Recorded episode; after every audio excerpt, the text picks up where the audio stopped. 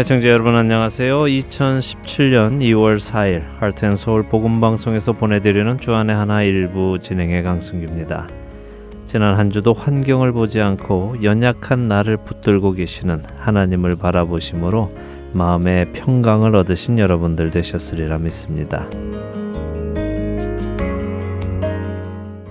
저는 주변이 잘 정리가 안 되는 편입니다. 여기저기 쓰던 물건들을 그냥 그대로 어, 놓아두는 편이지요. 어, 그런데도 제가 어디에 물건을 놓았는지는 잘 기억하는 편이어서 저 스스로에게는 큰 불편은 없습니다. 필요한 물건을 필요할 때 잘 찾아서 사용하니까요.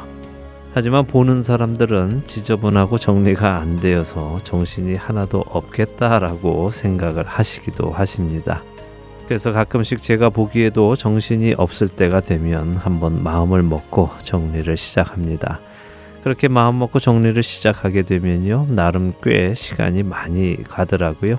정리할 것도 많고 또 버려야 할지 버리지 말아야 할지 결정해야 할 것들도 있고요. 또 큰 마음 먹고 버려야 할 것들도 많이 있고 해서 그렇습니다. 첫 찬양 함께 하신 후에 계속해서 말씀 나누도록 하겠습니다. 루이지애나 한인교회에서 편지가 왔습니다.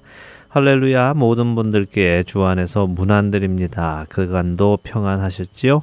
그동안 저희 교회에는 많은 변화가 있었습니다. 물론 좋은 변화입니다. 몇십 년을 도박을 하시던 분이 하나님의 은혜로 딱 끊고 이제는 새로운 성도님들은 물론 교회 온 식구들을 한 사람 한 사람 돌보시는 은혜의 모습으로 생활을 하고 계십니다. 또 교회 식구들도 많이 늘었습니다. 최근에는 점심 식사에만 와서 친교를 나누던 이란에서 온 유학생이 예배에 참석하는 귀한 일도 있었습니다. 샤우카 샤페라는 자매인데 이곳 대학생들을 상대로 저희가 식사를 대접하는 사역을 하던 중에 만나게 되었는데 이제 예수님에 대해 조금씩 알고 싶어 하는 것 같습니다. 이 자매가 예수님을 개인의 구주로 영접하는 일이 있기를 우리 교회 모두가 기도 중입니다. 이를 위해 여러분들도 기도해 주시기 부탁드립니다. 항상 보내주시는 CD에 감사드리며 신청곡 부탁드립니다. 우리 교회 모든 성도님들과 라파엣 한인교회 성도님들과도 함께 듣기 원합니다. 이 험한 세상 나 살아갈 동안입니다. 라고 하시면서요. 루이지아나 한인교회에서 편지를 보내주셨습니다.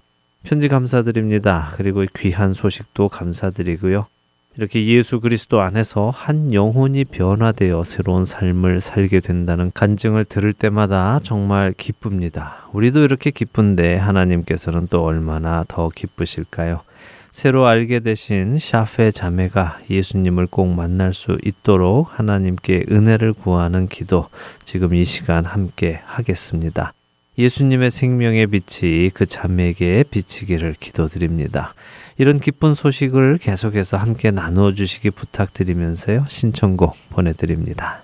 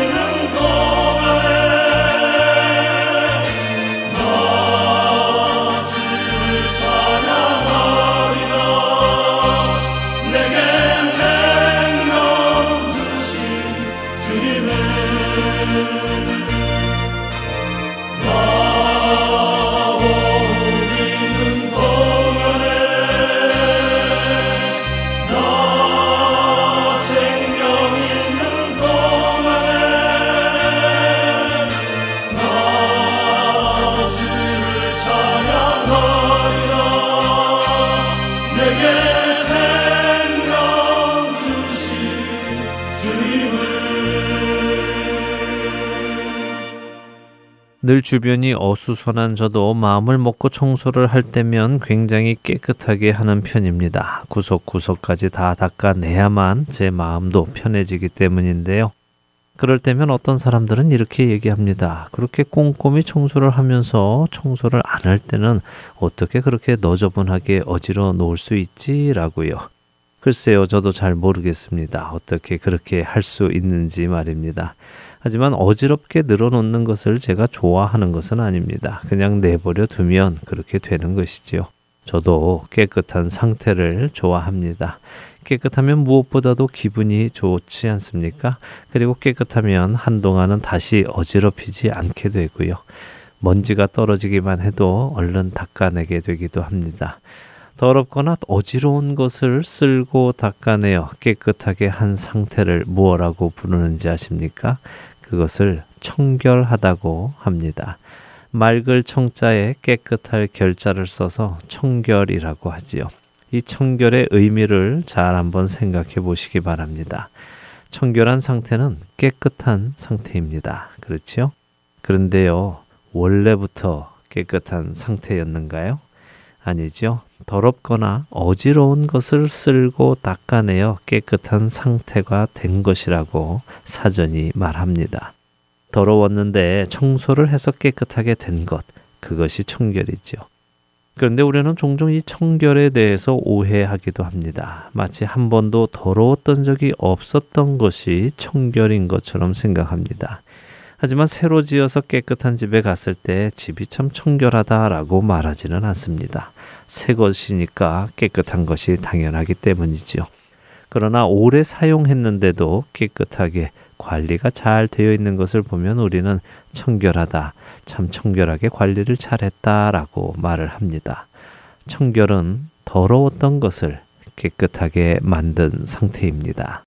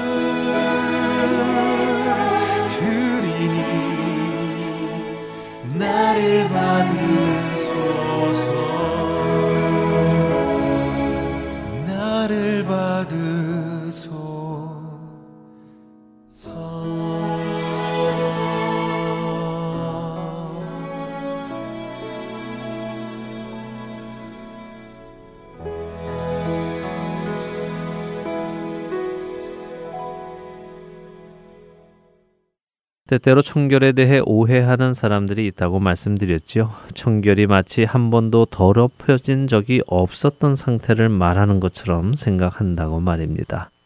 그래서 마음이 청결한 자, 깨끗한 자는 세상으로부터 또 죄로부터 한 번도 유혹을 받지 않은 사람을 뜻하거나 그런 마음의 상태를 뜻한다고 생각합니다.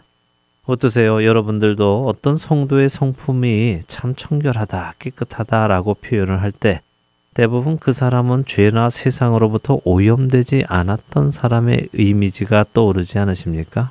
적어도 저는 그렇더군요. 깨끗한 한 마리의 학의 이미지가 떠오릅니다.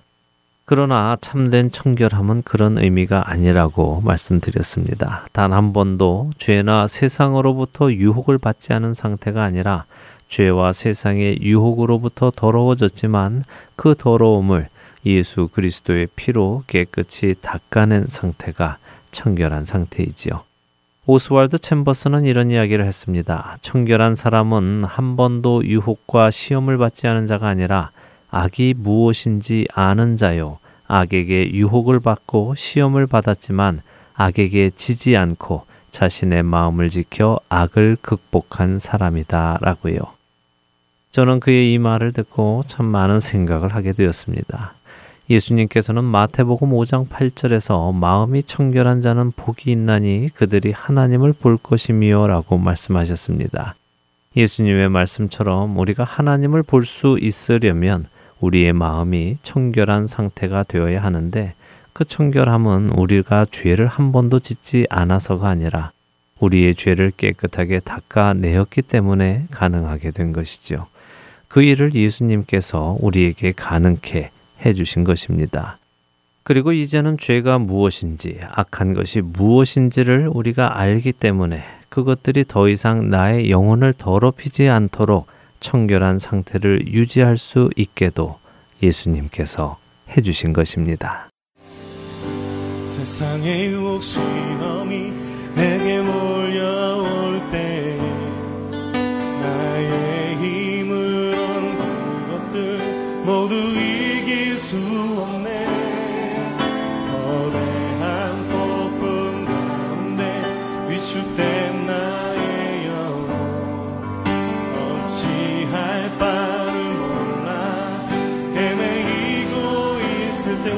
한번 고백합시다. 세상의 유혹 시험이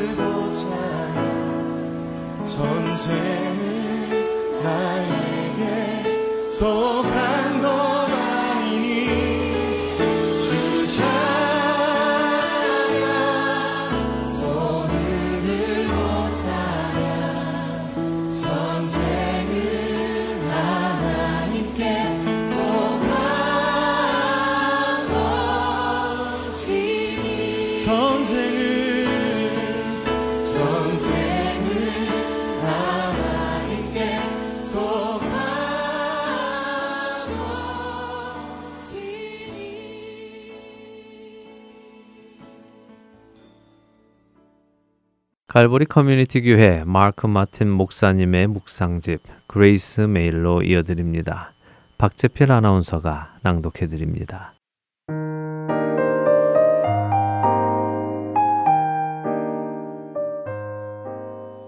우리의 모든 환난 중에서 우리를 위로하사 우리로 하여금 하나님께 받는 위로로서 모든 환난 중에 있는 자들을 능히 위로하게 하시는 이시로다.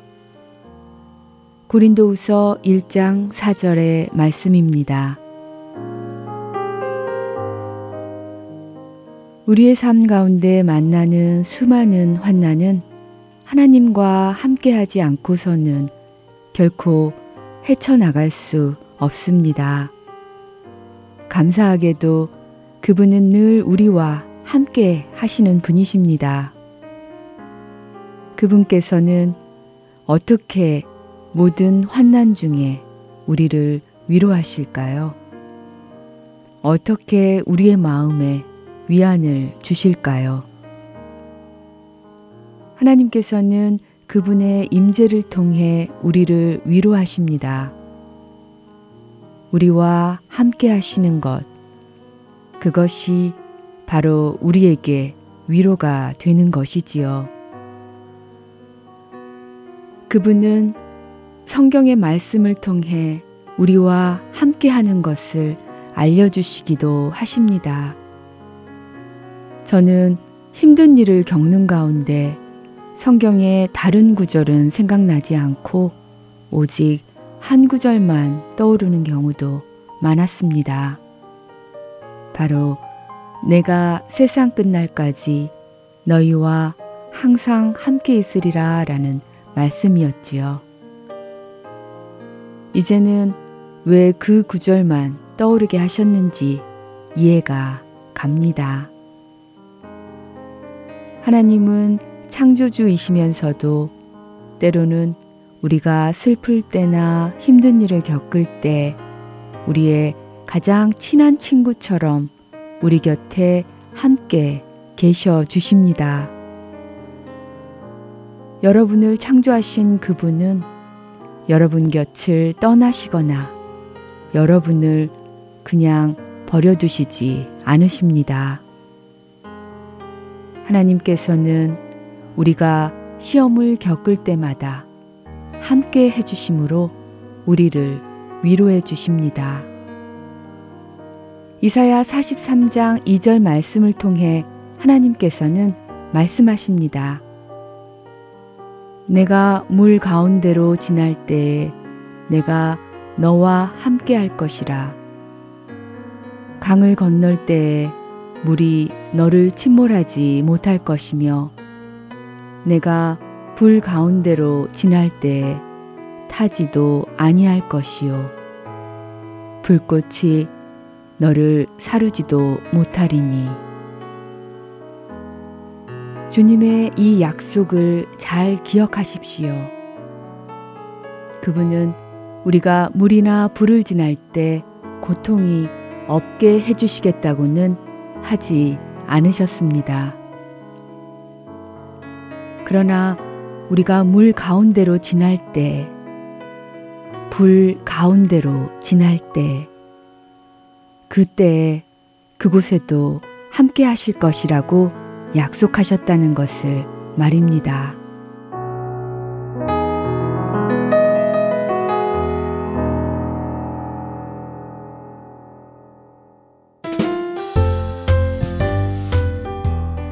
안녕하세요. 최승준이라고 합니다. 3개월 혹은 6개월마다 새로운 방송들이 여러분을 찾아가는데요. 지난 방송을 다시 듣고 싶어 하시는 분들이 많이 계시더라고요. 그런 분들을 위해 제가 그 방법을 말씀해 드리겠습니다. 홈페이지 www.heartandsoul.org로 접속하셔서 특별 방송을 클릭하시면 됩니다. 또한 CD로 듣고 싶으신 분들은 사무실로 전화해 주시면 원하시는 방송을 CD에 담아 보내드리도록 하겠습니다.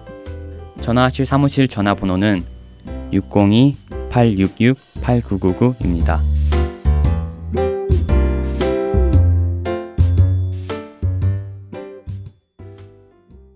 하트앤서울 복음방송은 인터넷 www.heartandsoul.org를 통해 매주 토요일 6시간의 한국어와 1시간의 영어 또 1시간의 일본어로 복음을 전하는 선교회입니다.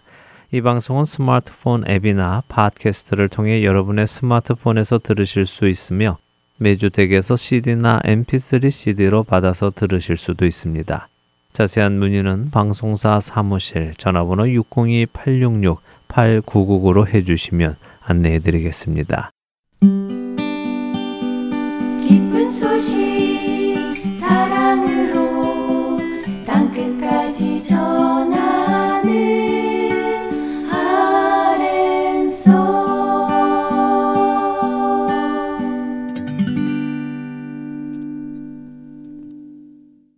노스캐롤라이나 그린스보로 한인 장로교회 한일철 목사님께서 풀어주시는 성경의 말씀 예수님의 비유 함께 하시겠습니다.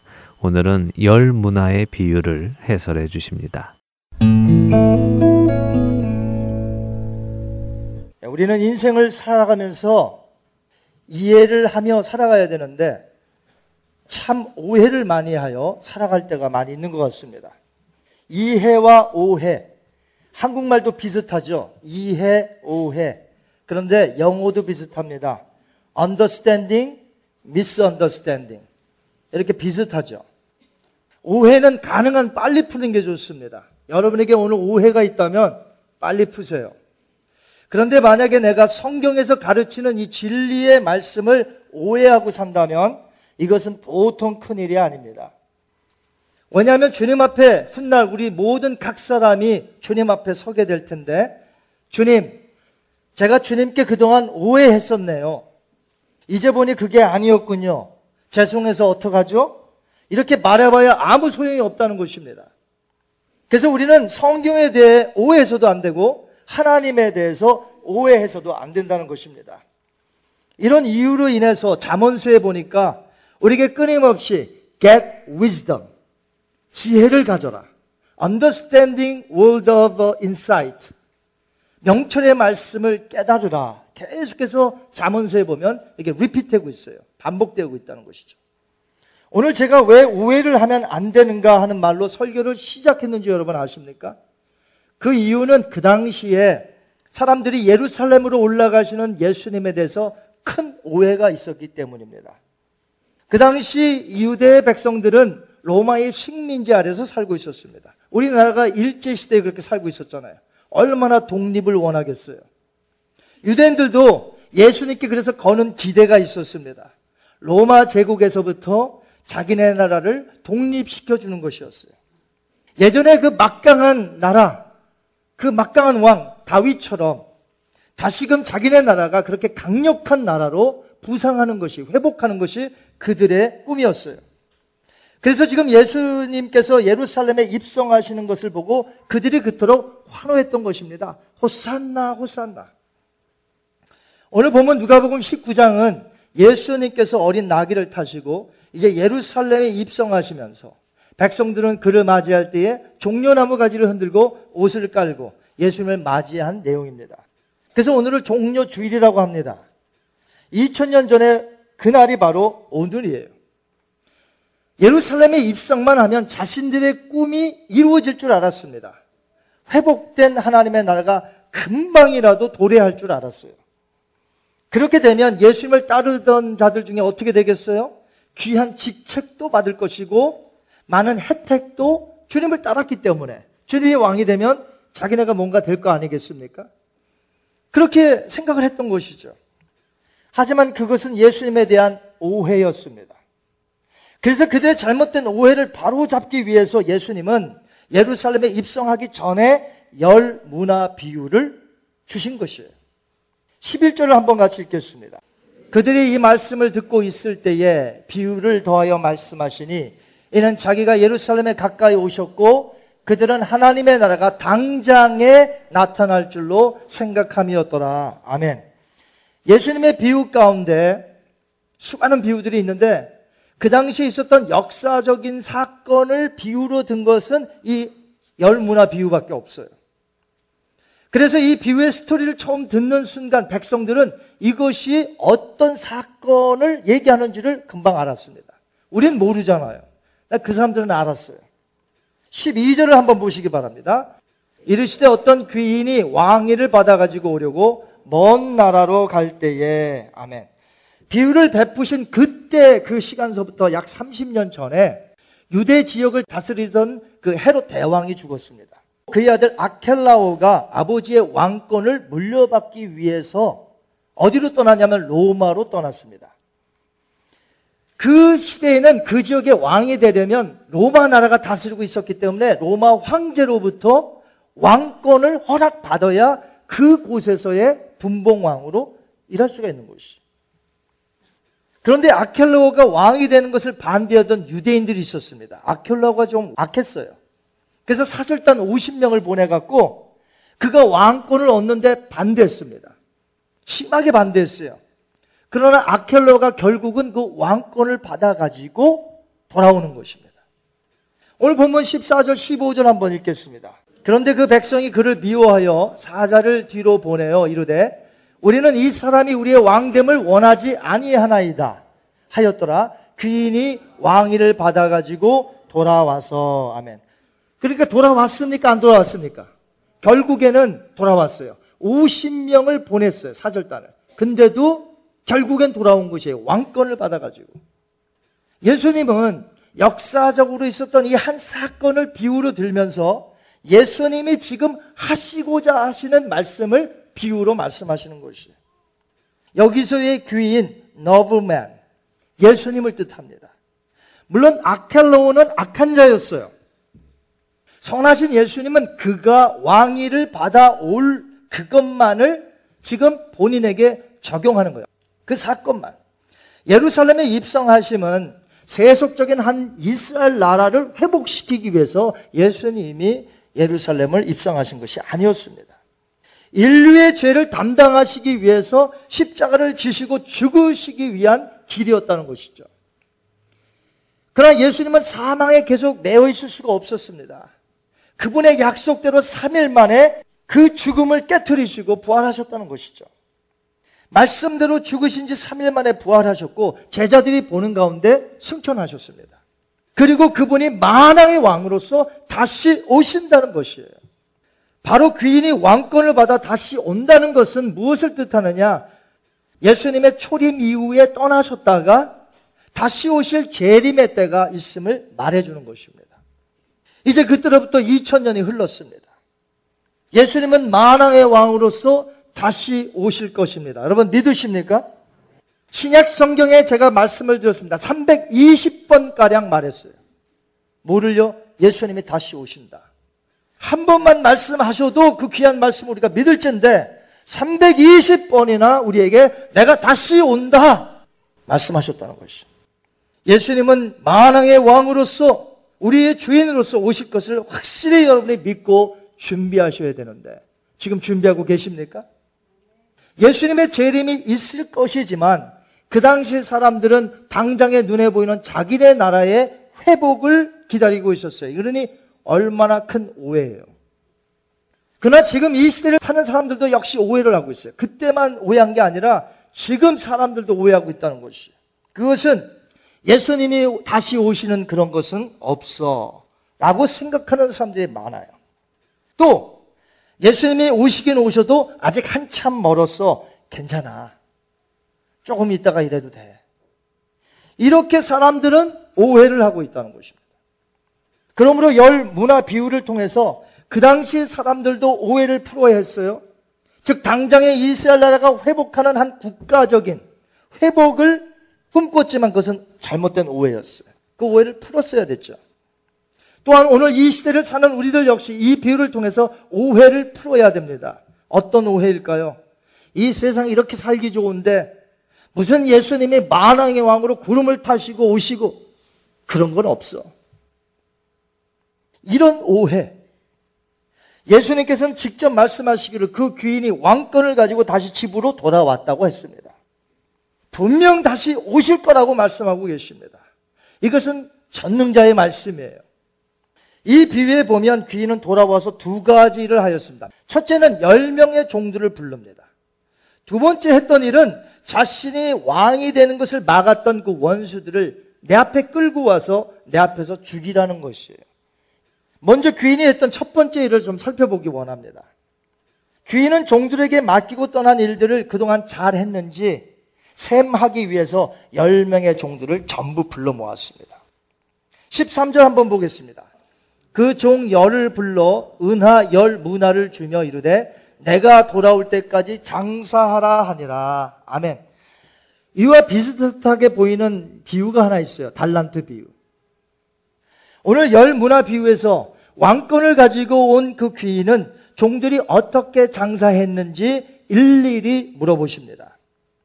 우린 여기서 주님이 다시 오실 때에 우리 각 사람도 여러분 개개인이 주님 앞에 반드시 설 것이고 반드시 주님과 셈을 하게 될 날이 온다는 것을 여러분이 아셔야 됩니다. 그 당시 문화는 그릭 머니로 헬라 돈으로 많은 돈의 액수가 아니었습니다. 그러므로 이 비유에서 한 문화가 주는 의미는 작은 일에도 최선을 다해 열매를 맺으며 살았는가를 보시는 것이에요. 또한 열 명 모두에게 다 똑같이 주었다는 것은 어떤 핑계도 각 사람이 될 수 없음을 말해주고 있습니다. 한 문화식을 종들이 똑같이 받았다는 것은 이런 뜻이에요. 생명을 똑같이 받았습니다. 하루 24시간 동일한 시간을 받았습니다. 여러분, 저는 26시간 일하는 줄 아세요? 여러분에게는 24시간 있고 저는 26시간 있어요? 아니요. 저나 여러분은 똑같아요. 24시간. 하나님께로부터 동일한 그리스도의 십자가의 사랑을 받았습니다. 동일하게 받았어요. 승천하시면서 부활의 증인으로 살라는 동일한 사명을 저와 여러분이 똑같이 받았습니다. 저한테만 받은 거 아니에요. 그런 면에서 목사인 저도 주인 되시는 예수님으로부터 한 문화를 받았고 여기 계신 여러분들도 한 문화를 받은 것이에요. 그런데 여러분 이 문화가 누구의 것입니까? 16절, 18절, 20절에 보면 주인과 회개하는 세 명의 종 전부 이렇게 고백을 했어요. 당신의 한 문화로, 주의 한 문화로. 뭐라고 다 되어 있습니까? 당신의 한 문화, 주의 한 문화, 나에게 있는 모든 것이 나의 주인 되시는 주님의 것임을 성경은 계속해서 강조하고 있습니다. 그런데 우리는 계속해서 잊어버리고 있습니다. 뭘요? 모든 것이 주께로 왔다는 것을 잊어버리고 살아요. 여러분 이사에서 43장 1절 한번 보겠습니다. 내가 너를 구속하였고 내가 너를 지명하여 불렀나니 너는 내 것이라. 아멘. 여러분 믿으십니까? 더 될 게 없어요. 예수님이 너는 내 것이라 말씀하고 계세요. 바울은 이제 내가 앞으로 사는 것은 내가 아니요 나를 위하여 자기 몸을 버리신 하나님의 아들을 믿는 믿음 안에서 사는 것이라 이렇게 고백했습니다. 나의 생명, 건강, 물질, 달란트, 시간, 자녀 모든 것이 다 주님의 것입니다. 아멘. 모든 것을 주님께로부터 받았어요. 그래서 우리는 주님의 청지기로서 이 땅에서 주님의 뜻 가운데서 받은 것들을 잘 활용해야 되는 거예요. 받은 것을 잘 활용해야 되는 것은 이제 누구의 책임이냐? 내 몫이요, 내 책임이라는 것이. 열 명의 종들에게 문화를 주셨는데 세 명의 종만 등장합니다. 이것은 세 종류의 종들만 있다는 거예요, 이 세상에. 첫 번째 종은 한 문화를 몇 개를 남겼습니까? 한 문화로. 열 문화를 만들었어요. 아주 충성된 종이었습니다. 두 번째 종은 한 문화를 가지고 몇 개를 만들었습니까? 다섯 문화를 만들었습니다. 두 번째 종은 첫 번째 종같이는 하지 못했어요. 어떤 이유에서든지 아무튼 첫 번째 종같이는 못했어요. 열 문화를 남기지 못했어요. 다섯 문화를 남겼어요.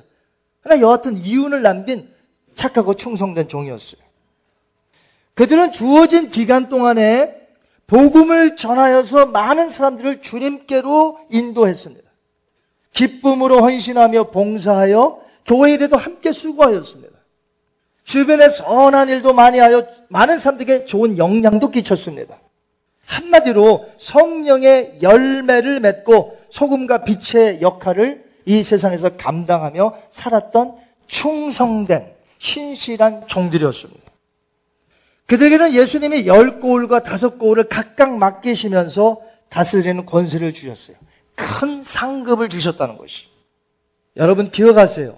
성경에는 천국에 들어가서 살 때에 우리가 받을 상급에 차등이 있을 거라 말씀하고 있습니다. 차등이 뭐예요? 일한 대로 상급을 받기 때문에 다 똑같지 않다는 것입니다. 구원은 예수님을 믿음으로 그분의 공로로 인해서 들어가기 때문에 천국을 들어가는 건 어떤 내 행위나 내 차등이 아니에요. 전적으로 하나님의 은혜예요.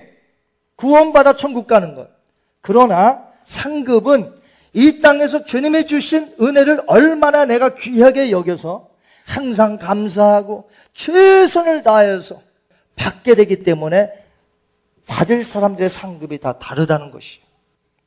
그렇게 이 비유에서의 장사여 남긴 이유는 곧 열매를 뜻하는데 그 열매를 얼마나 맺었느냐 하는 순서대로 차등을 두어서 이제 상급을 받게 됩니다. 물론 열매를 맺은 두 종들에게는 우리 예수님이 잘했다 칭찬하셨어요. 충성된 종이구나. 동일하게 말씀하셨어요. 하지만 상급은 차등을 두었다는 거예요. 오늘 저와 여러분 주의 일을 지금 열심히 하고 있는데 상급을 받을 차등이 있습니다. 다 똑같지를 않아요. 기억하셔야 돼요. 근데 세 번째 종은 이제 어떻게 했습니까? 그가 똑같이 다른 종들과 함께 한 문화를 받았는데 수건에 쌓아두었어요. 땅에 묻어두었어요. 그리고 그것을 그대로 주인에게 가져옵니다. 수건에 돈을 쌓아두어 땅에 보관하는 방법은 그 당시에 돈을 보관하는 방법 중에 하나였어요. 그 종은 어떤 이윤도 남기지 않았습니다. 이 말의 뜻은 주인이 맡기고 떠난 동안 주인을 위해서 일한 것이 아무것도 없다는 것이. 주인과 관계없는 삶을 살았다는 것이. 왜 이 종은 그렇게 했을까요? 그 이유는 종이 주인에 대해서 크게 오해했기 때문입니다. 하나님에 대한 오해가 얼마나 무서운지 여기서 잘 나타나요. 땅에 한 문화를 묻어놓은 종은 주인을 어떻게 봤냐면 까탈스럽고 무서운 사람으로 생각하여서 혹시 장사했다가 한 문화를 잃어버리면 어떻게 될까? 걱정이 되어서 아예 시작도 하지 않았어요. 어떤 주석을 보니까 세 번째 종은 주인을 노력 없는 대가를 요구하고 투자 이상의 것을 얻으려는 착취자로 묘사했다고 그렇게 써놨어요. 심지어 악질적인 지주 계급으로 주인을 생각했다고 했습니다. 주인은 오로지 이익만 챙겨대는 장사꾼으로 오해했어요. 그래서 자신은 이런저런 핑계로 인해 마땅히 그분의 종으로서 해야 할 일을 하지 않았습니다. 오늘도 예수님에 대해서 오해하는 사람들이 너무나 많습니다. 죄 사함을 주는 영생의 가르침에도 오해하는 자들이 너무 많아요. 하나님의 성품에 오해하는 자들은 왜 또 그렇게 많은지요? 자기 멋대로 하나님을 생각합니다. 여러분 성경에 있는 하나님을 믿으셔야 되는데 성경에 있는 하나님을 생각하셔야 되는데 내 멋대로 만든 하나님이 계셔요. 그리고 내가 마음대로 하나님에 대해서 생각하는 거예요. 성품에 대해서. 주인의 말씀대로 살았던 두 명의 종들에게는 칭찬하셨습니다. 그들에게는 많은 것을 채워주시는 선하신 우리 좋으신 예수님. 그러나 핑계를 많이 대고 아무 이윤도 내지 못한 종에게는 뭐라고 하셨냐? 악한 종이라 말씀하시며 그 있던 것마저 빼앗아 가장 충성한 자, 열 개의 문화를 남긴 자에게 주셨어요. 이 비유에서 예수님은 장사라는 개념으로 이윤을 말씀하셨어요. 다른 말로 그에게는 어떤 선한 열매도 없었다는 것이에요. 이것은 단지 예수님이 오시는 날 책망 정도로만 끝날 일이 아니고 세 번째 종은 따라하십니다. 신자가 아니었었다. 신자처럼 보였을 뿐이지 결코 믿는 신자가 아니었다는 것이에요. 마치 신자처럼 보이지만 결국에는 천국에 들어갈 수도 없는 거짓 신자들이 이 세상에는 있다는 것을 말씀해 주고 있습니다. 예를 들어 볼까요? 예수님의 제자 중에 가론 유다가 있습니다. 그의 겉모습은 신자였습니다. 아니, 그는 예수님의 당당한 열두 제자였어요. 가론 유다는 예수님께로부터 다른 제자들과 똑같이 한 문화식을 받았어요. 그러나 그에게는 아무 선한 열매가 없었습니다. 돈의 노예가 되었습니다. 결국 그는 악한 종이었기 때문에 천국 백성이 아니었고 제 갈 길로 간 것이에요. 그래서 세 번째 종은 주인에게 이런저런 핑계를 댔습니다. 여러분. 하지만 그 어떤 핑계도 주인에게 통하지 않는다는 것이에요. 오히려 그가 말한 핑계의 말이 그가 정죄를 당하게 할 그 증거의 말이 된다고 22절에 밝히고 있습니다. 나중에 모든 사람이 주님 앞에 설 때 그 어떤 자도 자신의 말로서 핑계댈 수 없다는 것이에요. 땅의 한 문화를 그대로 묻은 종은 주인을 설득해 보려고 이런저런 핑계를 댑니다. 통할까요? 얼마 전 설득의 심리학이라는 책을 읽었습니다. 사람의 마음을 사로잡는 여섯 가지의 불변의 법칙. 사람들 간에 이 말의 설득이 얼마나 귀한 것인지, 말을 어떻게 설득하여 하는지를 따라 사람이 설득당해요. 어느 정도 일리가 있는 책이었습니다. 그러나 마지막 그날 주님 앞에 우리가 섰을 때에 아무리 우리의 변명으로 주님을 설득하려고 해도 주님은 결코 설득당하지 않는다는 것이에요. 그 종은 가지고 있었던 모든 것을 빼앗겼습니다. 그리고 그 끝은 주인과 영원히 헤어지는 결별 비참함이었어요. 나의 변명으로 주님을 설득시킬 수 있다는 생각은 아예 하지 마시기 바랍니다. 예수님을 믿은 결과 맺어온 나의 열매만이 마지막 날 그분 앞에서 증거가 될 뿐입니다. 목회자인 저도, 성교사도, 장로도, 권사도, 집사도, 일반 성도들도 다 똑같이 무엇을 받았어요? 한 문화를 받았어요. 여러분 한 문화를 받은 거 믿습니까? 이 비유에 나오는 10명의 종들은 누구를 상징하느냐? 전부 교회를 다니는 사람들로 상징되어 있습니다. 10명은 누구라고요? 교회를 다니는 사람들. 저와 여러분. 교회 밖의 사람들이 아니에요. 이 10명은. 이 종들은 교회를 다니는 사람들이에요. 어떤 크리스찬들은 왜 오늘도 주님의 은혜에 감격하여 날마다 기쁨으로 주님을 위하여 살까? 왜 어떤 크리스찬들은 자기의 목숨까지도 내어놓고 주님을 헌신하며 따라갈까?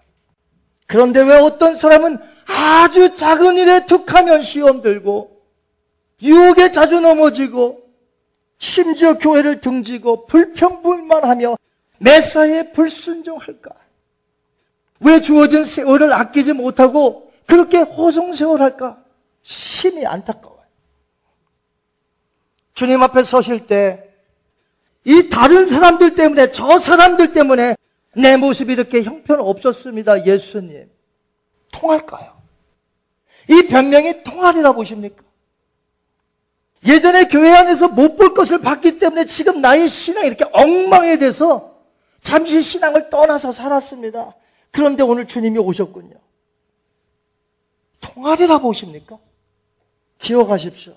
주님 앞에는 그 어떤 변명도 통하지 않는다는 것을 한 문화를 받았기 때문에 이걸 어떻게 활용하느냐는 저와 여러분에게 달려있는 것이라는 것이죠.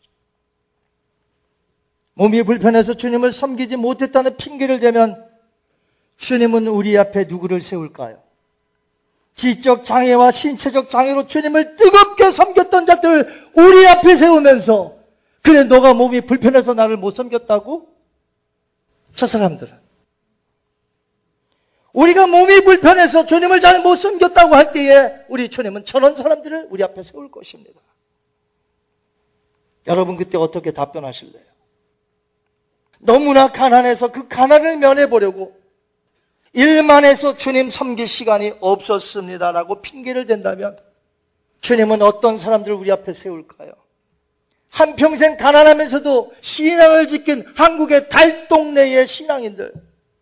가난한 빈민 국가에서 아무것도 없어도 오늘 예수님 한 분만으로 만족하며 살았던 그 사람들 우리 앞에 세우지 않겠습니까? 많이 가졌음에도 불구하고 조금 더 성공하면 주님을 잘 섬기려고 했었는데 주님을 맞이했어요. 내가 조금만 더 가지면 주님을 잘 섬기려고 했었어요, 주님. 이런 핑계를 댄다면 주님 어떡하실까요? 그 사람 앞에 누구를 세울까요? 물질을 많이 가진 거부이면서도 신앙생활에 있어서만큼은 주님을 확실하게 믿었고 그 부어주신 많은 물질로 많은 영혼들을 이끈 그런 사람들 세우지 않겠습니까? 심지어 어떤 곳에 복음이 정말 들어가지 못한 채 어떤 사람이 죽어서 저는 하나님에 대해서 들어본 적이 없었습니다. 라고 핑계를 댈 수 있잖아요. 하나님, 난 예수님에 대해서 들어본 바가 없습니다. 이렇게 핑계를 댈 때 어떻게 할까요?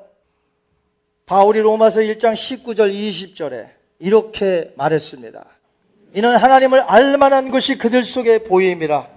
하나님께서 이를 그들에게 보이셨느니라.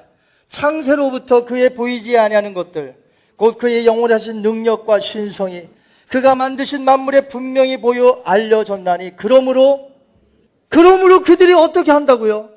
핑계치 못한다는 거. 왜? 하나님에 대한 모든 것들이 이 세상에 디스플레이 됐단 말이에요. 하나님의 신성, 하나님의 능력이 다 디스플레이 됐는데, 나 하나님을 몰랐습니다. 핑계치 못한다. 여러분, 주님 앞에 핑계가 없어요. 핑계 될 수가 없어요. 설득시킬 수가 없어요. 왜? 똑같이 다 한 문화를 받았어요. 왜 어떤 사람은 죽자 살자 일하냐는 것이죠. 주님을 위해서. 목숨을 내어놓냐 하는 것이죠. 왜 어떤 사람은 땅에 묻어두냐는 것이죠. 어떤 핑계를 대시렵니까? 예수님은 곧 다시 오십니다. 믿으십니까? 오셔서 첫 번째 하실 일은 뭔지 아세요? 교회 안에 있는 종들을 셈하실 것입니다. 베드로전서 4장 17절을 읽고 저는 너무나 많이 마음이 아팠습니다. 우리 성도들이 어떡할꼬? 하나님의 집에서 심판을 시작하실 때가 되었나니 만일 우리에게 먼저 하면 심판을 우리 먼저 한다는 거예요. 오늘 비유에서도 나왔잖아요. 10명을 먼저 부르세요. 원수들을 죽이는 일을 먼저 하는 거 아니라 10명을 먼저 부르십니다. 셈을 하세요. 교회에 다니는 성도들을 먼저 셈하실 것입니다. 10개의 문화를 남긴 종과 다섯 개의 문화를 남긴 종은 하나도 두려울 것이 없습니다. 그 주인이 돌아옴에 있어서 하나도 두려움이 없어요. 오히려 기뻐요, 기뻐. 왜? 주님을 사모하여서 주의를 했더니 주님 오는 게 왜 무섭습니까? 주인이 돌아오기만을 기쁨으로 기다릴 것입니다.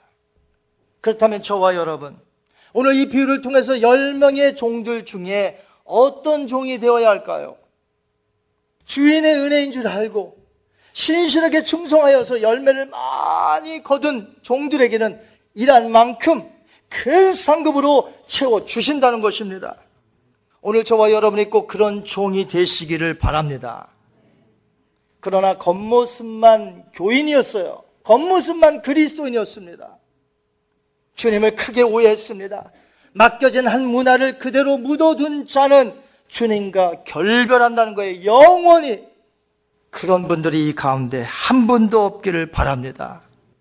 다시 온 귀인은 종들의 셈을 마친 후에 자신이 왕권을 받아오는데 반대했던 원수들을 이끌어내라. 내 앞에서 죽여라. 명하심으로 이 비유가 끝납니다. 이것이 주인이 행한 두 번째 일이세요. 실제로 그 당시에 왕권을 가지고 돌아온 아킬레오가 그렇게 했어요. 반대하는 자들을 죽였어요. 예수님은 은혜와 사랑으로 우리를 구원시켜 주시어 우리를 천국으로 인도하십니다. 그리고 주인을 위해서 최선을 다하며 말씀대로 살았던 종들에게는 큰 상급으로 축복해 주실 것입니다. 하지만 끝날에는 공의의 하나님임을 드러내시고 만천하에 나타내시며 악한 종들을 심판하시어 지옥으로 보낸다는 것이 예수님의 뜻입니다. 예수님을 믿지 않던 자, 왕으로 섬기길 거부한 자, 그분을 반대했던 자들, 핍박했던 자들을 그냥 두지 않으십니다. 참으로 두려운 말씀이에요. 그렇게 우리는 어떤 오해도 오늘 있어서는 안 된다는 것이에요.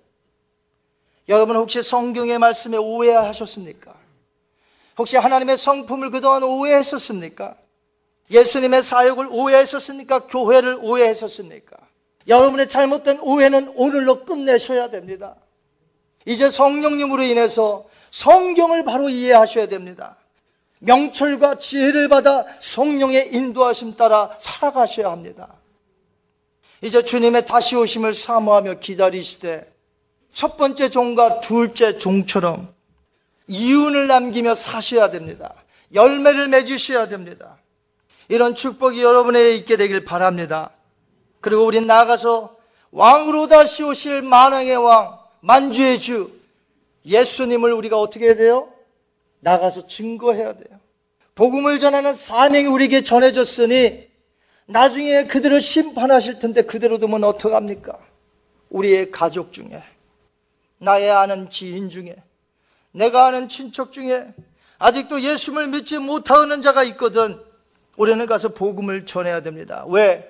그날이 곧 올기 때문에 그래요. 오늘 저와 여러분, 만왕의 왕 다시 오십니다. 곧 오십니다. 어떤 종이 되어야 되겠는가는 여러분의 책임인 것입니다. 이제 어떻게 사시렵니까? 어떤 결단을 오늘 내리시렵니까? 오늘도 듣고 예전같이 살아간다면 소망이 없어. 그러나 오늘 말씀을 붙들고 내가 그동안은 잘못 살았지만 이제부터 주님의 뜻대로 살아야 되겠다는 결단을 내린다면 여러분에게는 소망이 있습니다.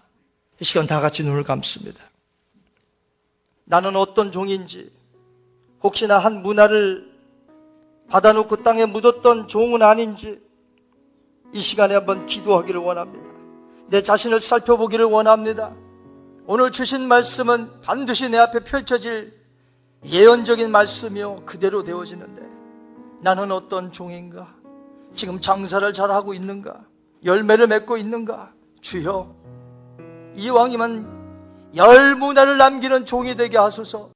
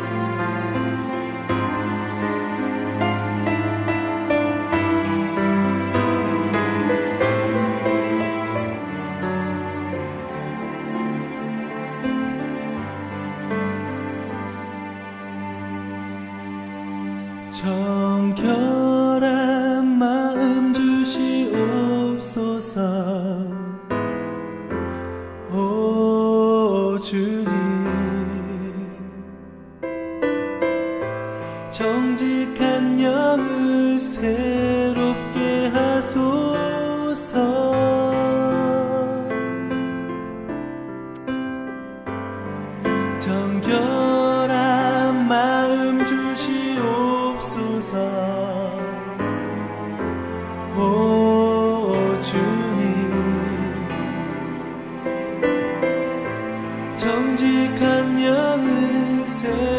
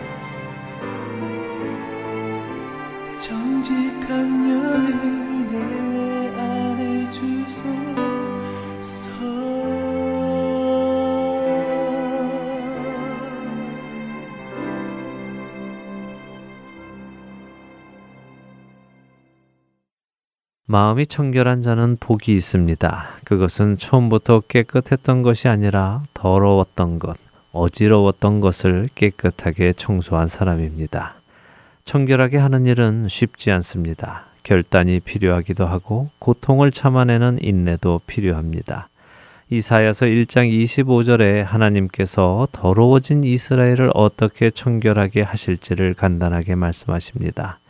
내가 또 내 손을 내게 돌려 내 찌꺼기를 잿물로 씻듯이 녹여 청결하게 하며 내 혼잣물을 다 제하여 버리고 이 구절을 더 이해하기 쉽게 현대인의 성경으로 읽어드리지요. 내가 너희를 용광로에 넣어 불순물을 제거하고 깨끗하게 할 것이며 우리 인간은 하나님의 형상을 따라 지어진 깨끗한 존재였는데도 불구하고 죄로 인해 그 형상을 더럽힘 받게 되었습니다. 스스로는 다시 그 형상을 회복할 수 없었지요. 그런 우리를 하나님께서는 예수 그리스도를 통해 그 회복의 문을 열어주셨습니다. 태초에 하나님께서 지어주셨던 보시기에 심히 좋으셨던 그 모습으로 다시 돌아갈 수 있도록 문을 여셨습니다. 그 모습을 회복하기 위해서는 우리는 청소를 해야 합니다. 청결케 해야 합니다. 깨끗하게 해야 합니다. 이것은 용광로에 들어가 불순물을 모두 태우는 과정을 겪습니다. 저는 지금 이러한 과정을 겪어야 구원을 받는다고 말씀드리는 것이 아닙니다.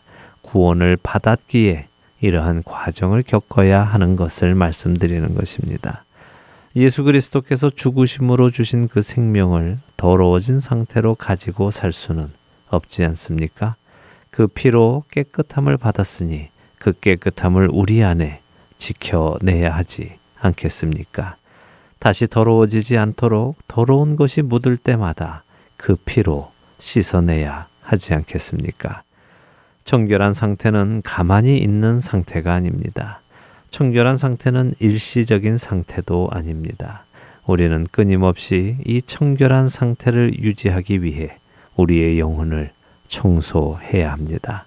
악의 유혹이, 죄의 유혹이 올 때마다 우리는 그것이 나의 영혼을 더럽힐 것을 알기에 당당하게 또 담대하게 그것을 거부함으로 나의 영혼을 깨끗게 지키는 것입니다. 오늘 여러분의 마음은 어떠십니까? 청결하십니까? 마음이 청결하심으로 하나님을 뵙고 계십니까? 청결한 마음으로 주님을 날마다 보고 살아가는 우리가 되기를 소원하며 오늘 주안의 하나 일부 여기에서 마치도록 하겠습니다. 함께 해주신 여러분들께 감사드리고요. 저는 다음 주 이 시간 다시 찾아뵙겠습니다. 지금까지 구성과 진행의 강승규였습니다. 애청자 여러분, 안녕히 계십시오. 주보혈 날 정결케 하고 주보혈 날 자유케 하니 주 앞에 나 예배하는 이시